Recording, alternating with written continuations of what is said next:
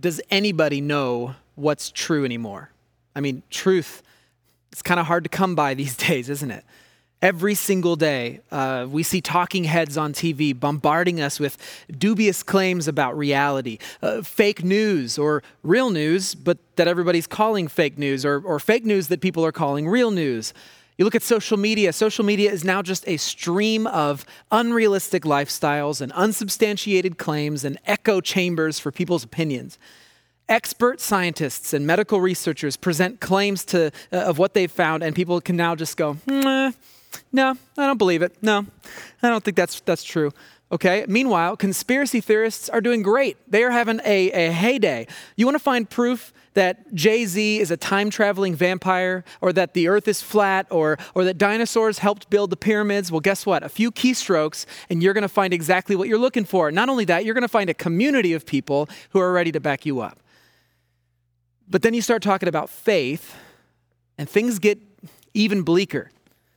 I mean, you've got, you've got all kinds of people making claims. On one side, you've got, you've got uh, let's say, evangelical preachers blurring the line between faith and politics and blasting anybody who doesn't agree with every point of their theology as in league with the devil. And on the other side, you've got Instagram or YouTube influencers who, who are influencing the mind of, of young people with this kind of morality soup that just basically says the most important thing is for you to live your truth and do what you think is best. 2020, man. As the prophet Isaiah put it, truth stumbles in the streets and honesty has been outlawed. That's how it feels, doesn't it? We live today in the wild west of truth. And yet we're a church. We're a, a, church. We follow Jesus. We, Jesus who claimed to be the way, the truth, and the life. That's what we say we believe. So, what are we supposed to do about all of this? What are we supposed to do in the wild west of truth? Well, that's what I'm going to talk about today. We are in the fifth week of our series, The Next Chapter. During the first three weeks of the series, my dad, our founding senior pastor, he talked about uh, you know, looking back over the last 29 years as a church uh, to see kind of what God has done, what, where has God brought us as a community. And now that I've become the next senior pastor of Grace, uh, we're going to spend these three weeks talking about where I believe God's taken us in the days ahead. Last week, I began the series by, or my part of the series, by talking about self giving love self giving love, which is a concept I think is at the very core of who we are. And next week, I'm going to talk about how grace uh, needs to continue to be a refuge in the storm, uh, a place that uh, those who are broken and abandoned by the world can find refuge. That's what I'm going to talk about next week. But this week, we need to talk about our approach to reality, to knowing what's, what's right, how we go about determining what God is actually saying to us. We're going to talk today about what I call the humble pursuit of truth. The humble pursuit of truth. And we're kind of, kind of going to be looking at those three words individually humble, pursuit, and truth. We'll start with the word truth. What even is it? Where do we, where do we begin to discover what is true?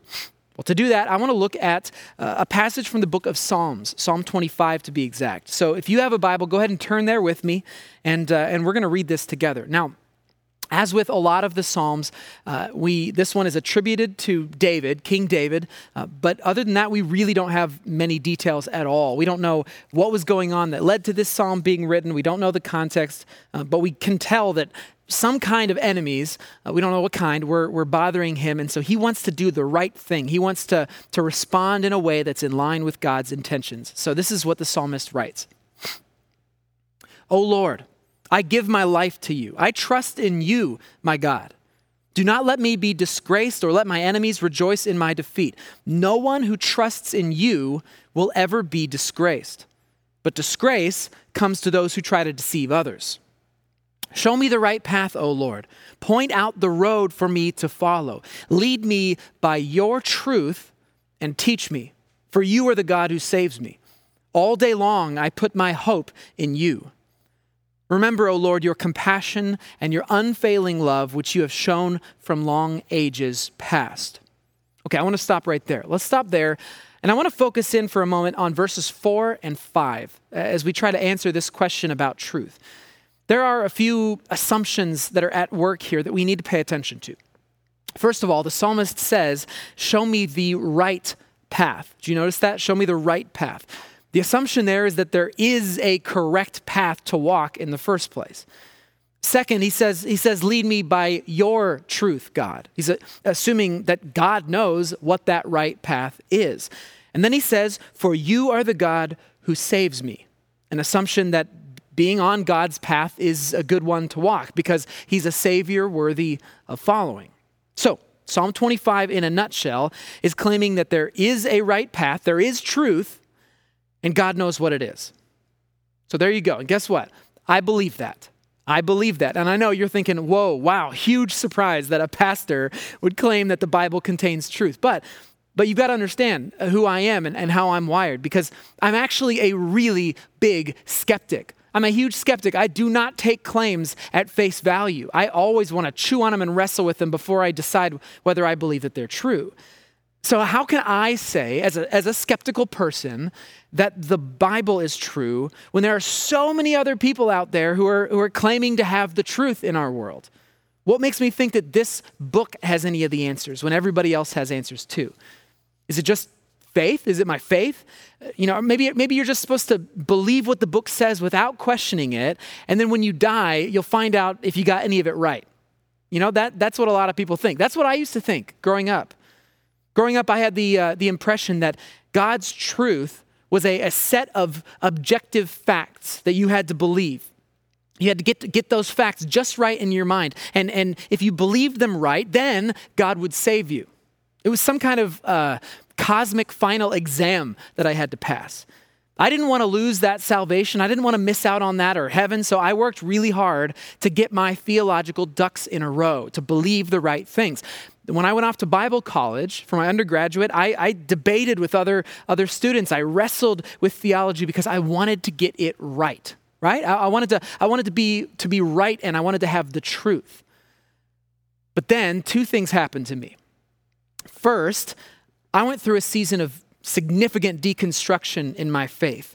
I had a lot of questions. You know, I'm a skeptical person. I had a lot of questions, but all the old answers, they weren't adding up anymore for me. They didn't, they didn't make sense to me anymore. And that caused me to really uh, deconstruct and, and kind of uh, shift on the foundation that I had of my faith.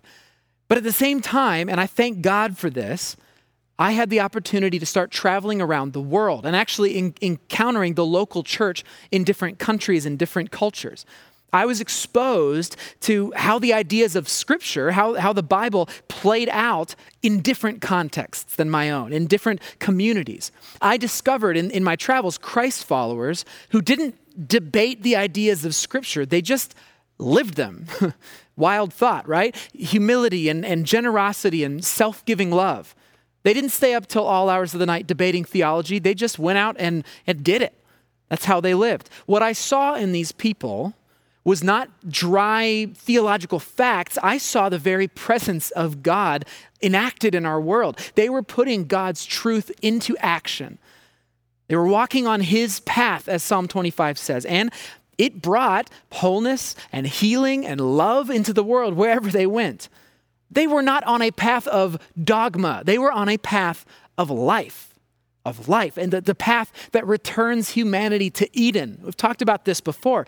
New creation, God making all things right through us. Through us. That was the path that they were on.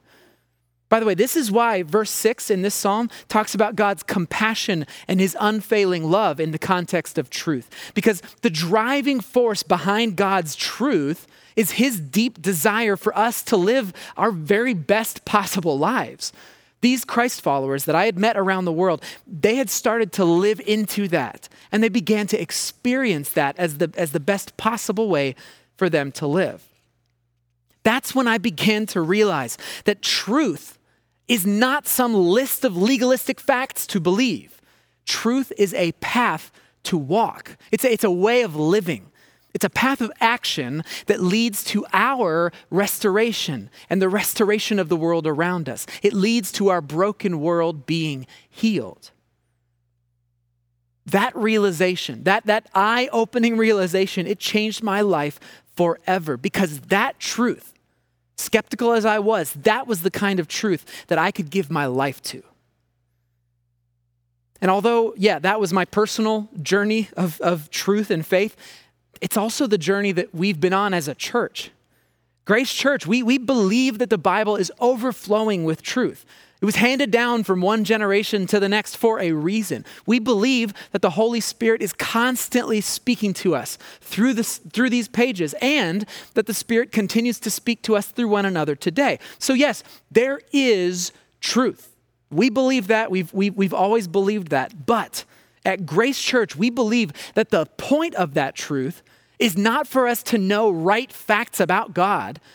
The point of that truth is for us to walk with Him on the path that He has for us so that our broken world can be healed in Jesus' name. So that every one of us can live our very best possible life. There is truth. There's truth. But there's more to this. There's more to this concept. So let's keep reading. Psalm 25, verse 7. The psalmist continues. He says, Do not remember the rebellious sins of my youth. Remember me in the light of your unfailing love, for you are merciful, O Lord. The Lord is good, and he does what is right. He shows the proper path to those who go astray. He leads the humble in doing right, teaching them his way. The Lord leads with unfailing love and faithfulness all who keep his covenant and obey his demands. Okay, so the psalmist is very, very interested in walking the right path, right? That's what we've already seen. He wants to walk God's path. But he acknowledges something that's, that's important. We can't miss this. Look at verse 7. He talks about the sins of my youth. In other words, he, he acknowledges, I've messed up in the past. In verse 8, he says, he talks about those who go astray. In other words, he, he's saying people can lose sight of the path, they can, they can wander off of God's path. Making matters worse, when you look back at verse 3, there are those who are actively trying to deceive others, to actually knock them off the path of God's truth. So, all that to say, uh, finding and, and staying on the right path is not a guarantee. That's what the psalmist is implying. We're not guaranteed to, to be in the right spot all the time, as long as we're on it at one point. We might drift off. So, how do we stay on the path? How do we, how do we ensure that we are continuing to walk in God's truth? Especially in 2020, especially in this divisive time. How do we do it?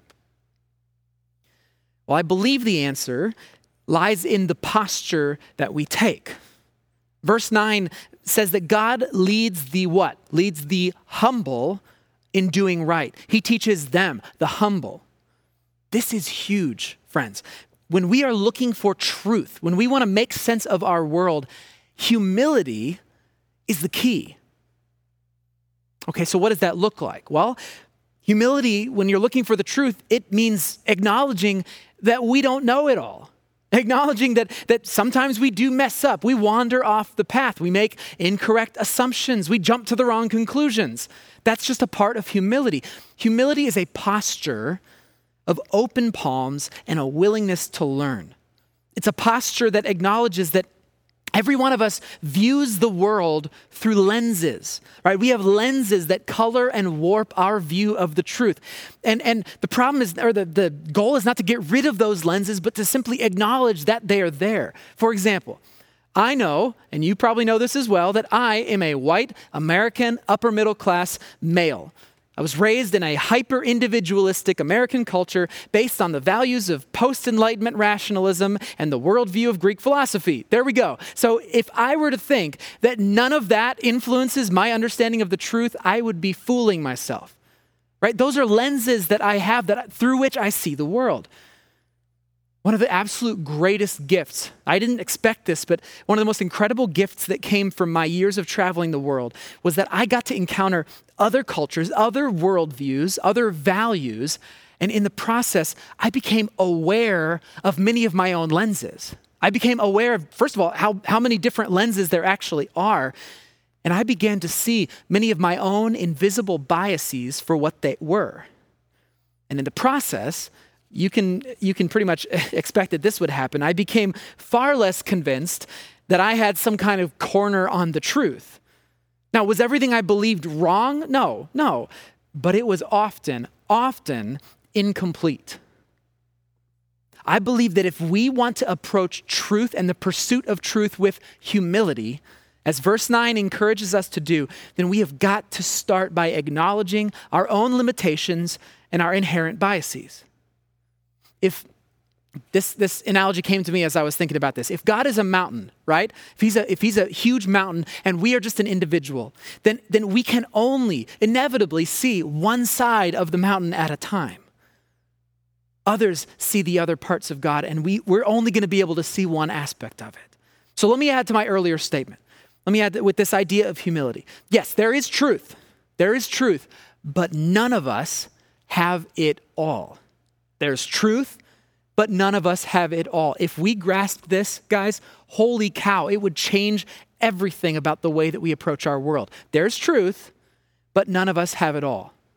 If we want to walk the life giving path of God, our very best possible lives, if we want to return to Eden, then we have got to be willing to learn the way, not just on our own, not just from people who are just like us, but from people that are not like us at all. We need to start learning the way from people of other ages than us, other economic backgrounds than us, people who hear the voice of the Holy Spirit in languages other than English. If we want to fully understand community, for example, then, then why would we only talk to other hyper individualistic Americans? If we want to fully understand generosity, then why would we only talk to other upper middle class suburbanites? You see what I'm saying here? We've got to expand who we are learning from. This was one of the absolute best, best aspects of getting my master's degree at Fuller Seminary. Because, sure, yeah, I, I read plenty of stuff in my theology classes about, you know, written by uh, white European men, you know, like my dog Jurgen Moltmann. Love you, Jurgen.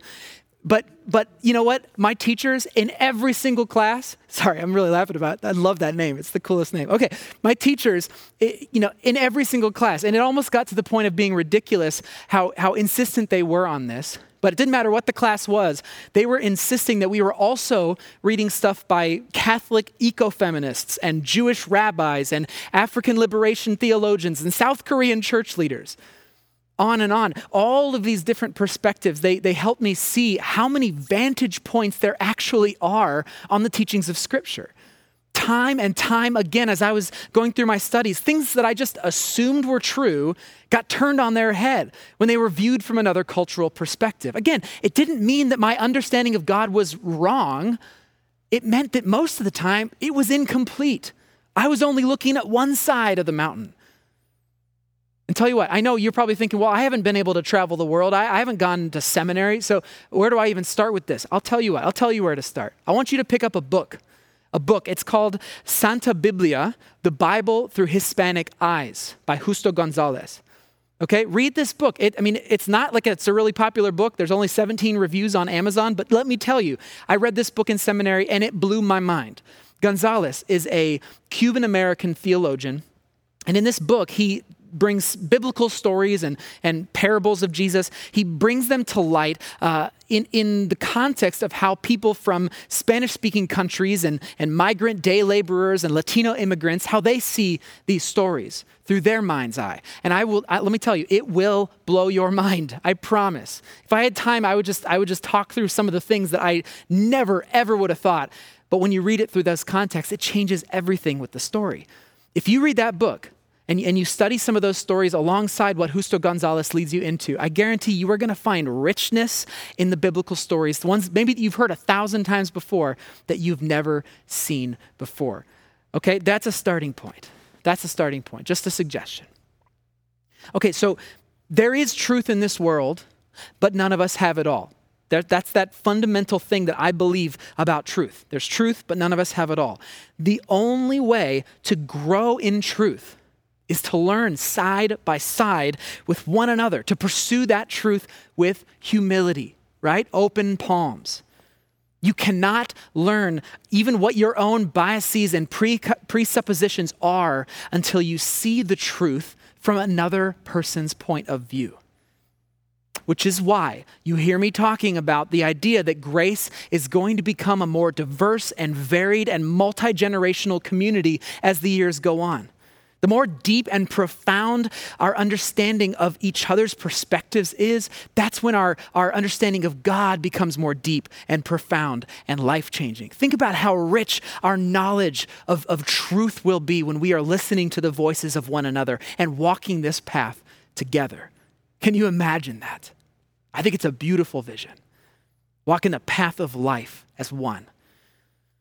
If we all have different lenses, and we do, when we're viewing the truth of God, if we all see the mountain from different vantage points, then every one of us not only has something to offer, but we have uh, we stand to have our understanding of truth deepened by humbly learning from one another.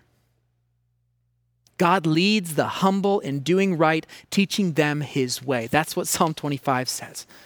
There is truth, but none of us have it all. And by the way, because of what's going on in our country right now, I just want to tell you that, that this is a perfect example of, of how we can apply this concept. This is so important for us to remember when we're seeing so much racial inequality and injustice being exposed in, in America.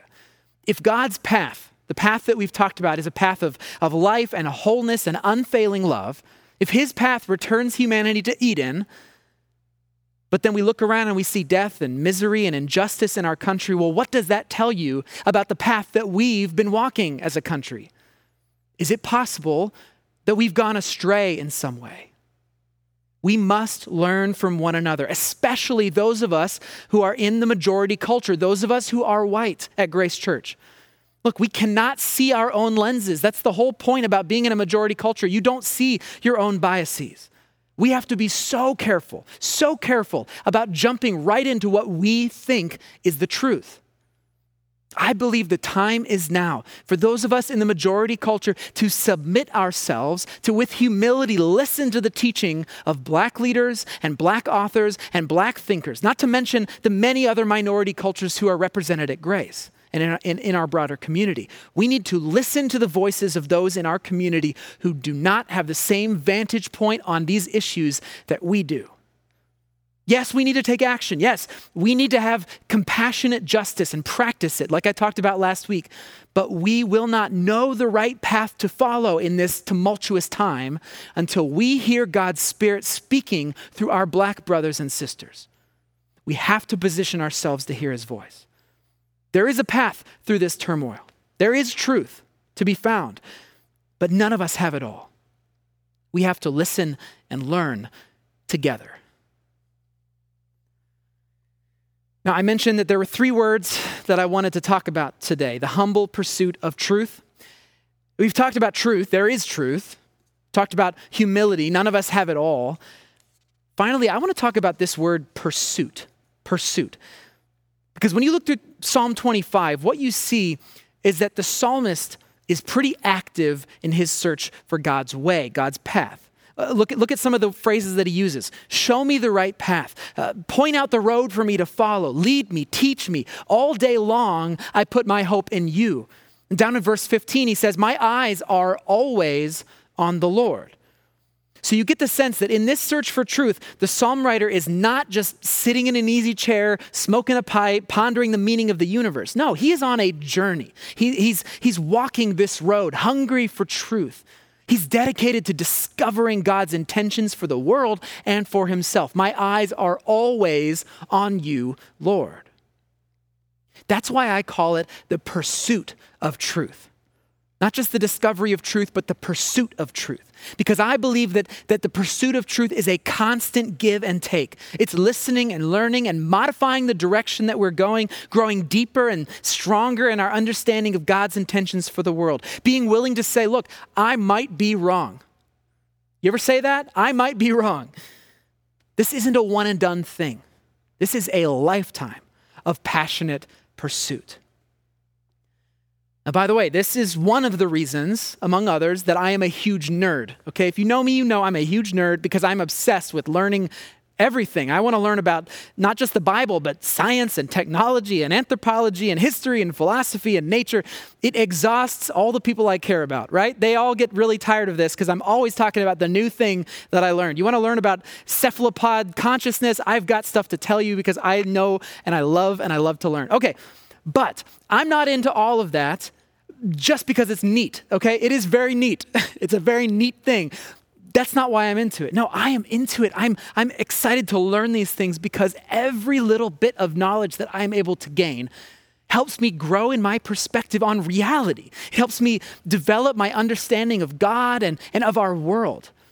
But that's not just me. I mean, yeah, that's, that's how I'm wired, but it's how Grace Church is wired. It's who we've always been. No, we're not all, you know, universally excited by igneous rock formations, but we are a church that learns.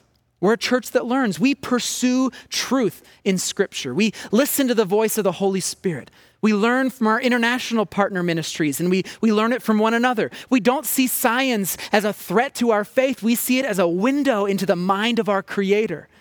This is why grace is open to doubting, open to questioning. We don't shy away from challenging ideas, we wrestle with them. We pursue truth with open palms. Show us the right path, O Lord. Point out the road for us to follow. Is that the kind of church that you want to be a part of? Well, then let's go. Let's go. There is truth, but none of us have it all. So let's pursue that truth together. If we do, if we commit ourselves to this humble pursuit of truth, then we aren't just going to know right things. Now we are going to begin to live in a right way that brings healing into our world. On a path, on that path, we will find hope and life and healing and goodness and peace, all of it in the name of Jesus. And guess what? Guess what? The broken world around us, they're going to see that happening and they're going to want a part of what we have. And when that happens, guess what we're going to say to them? Welcome. Join the conversation. The humble pursuit of truth. Are you all in? Because I am. Let's pray. Father God, I am so grateful that you are a God of truth, that you are a God of, of, of love, that you would be willing to share some of your wisdom with us, as imperfect as we are. And so, Father, I'm just going to pray one thing, God, that as, the, as we uh, seek to become the church that you have called us to be, I pray that your Holy Spirit would open our eyes and our minds to listen to your voice and to pursue truth with everything we have. Not so that we can get right facts about you, God, but that we can learn how you would have us live in this broken world. So, Father, give us your truth. Help us stay humble and let us listen to the voice of your Spirit through the many, many people that you have called into your family. We love you, Father. We pray all this in the name of Jesus. Amen.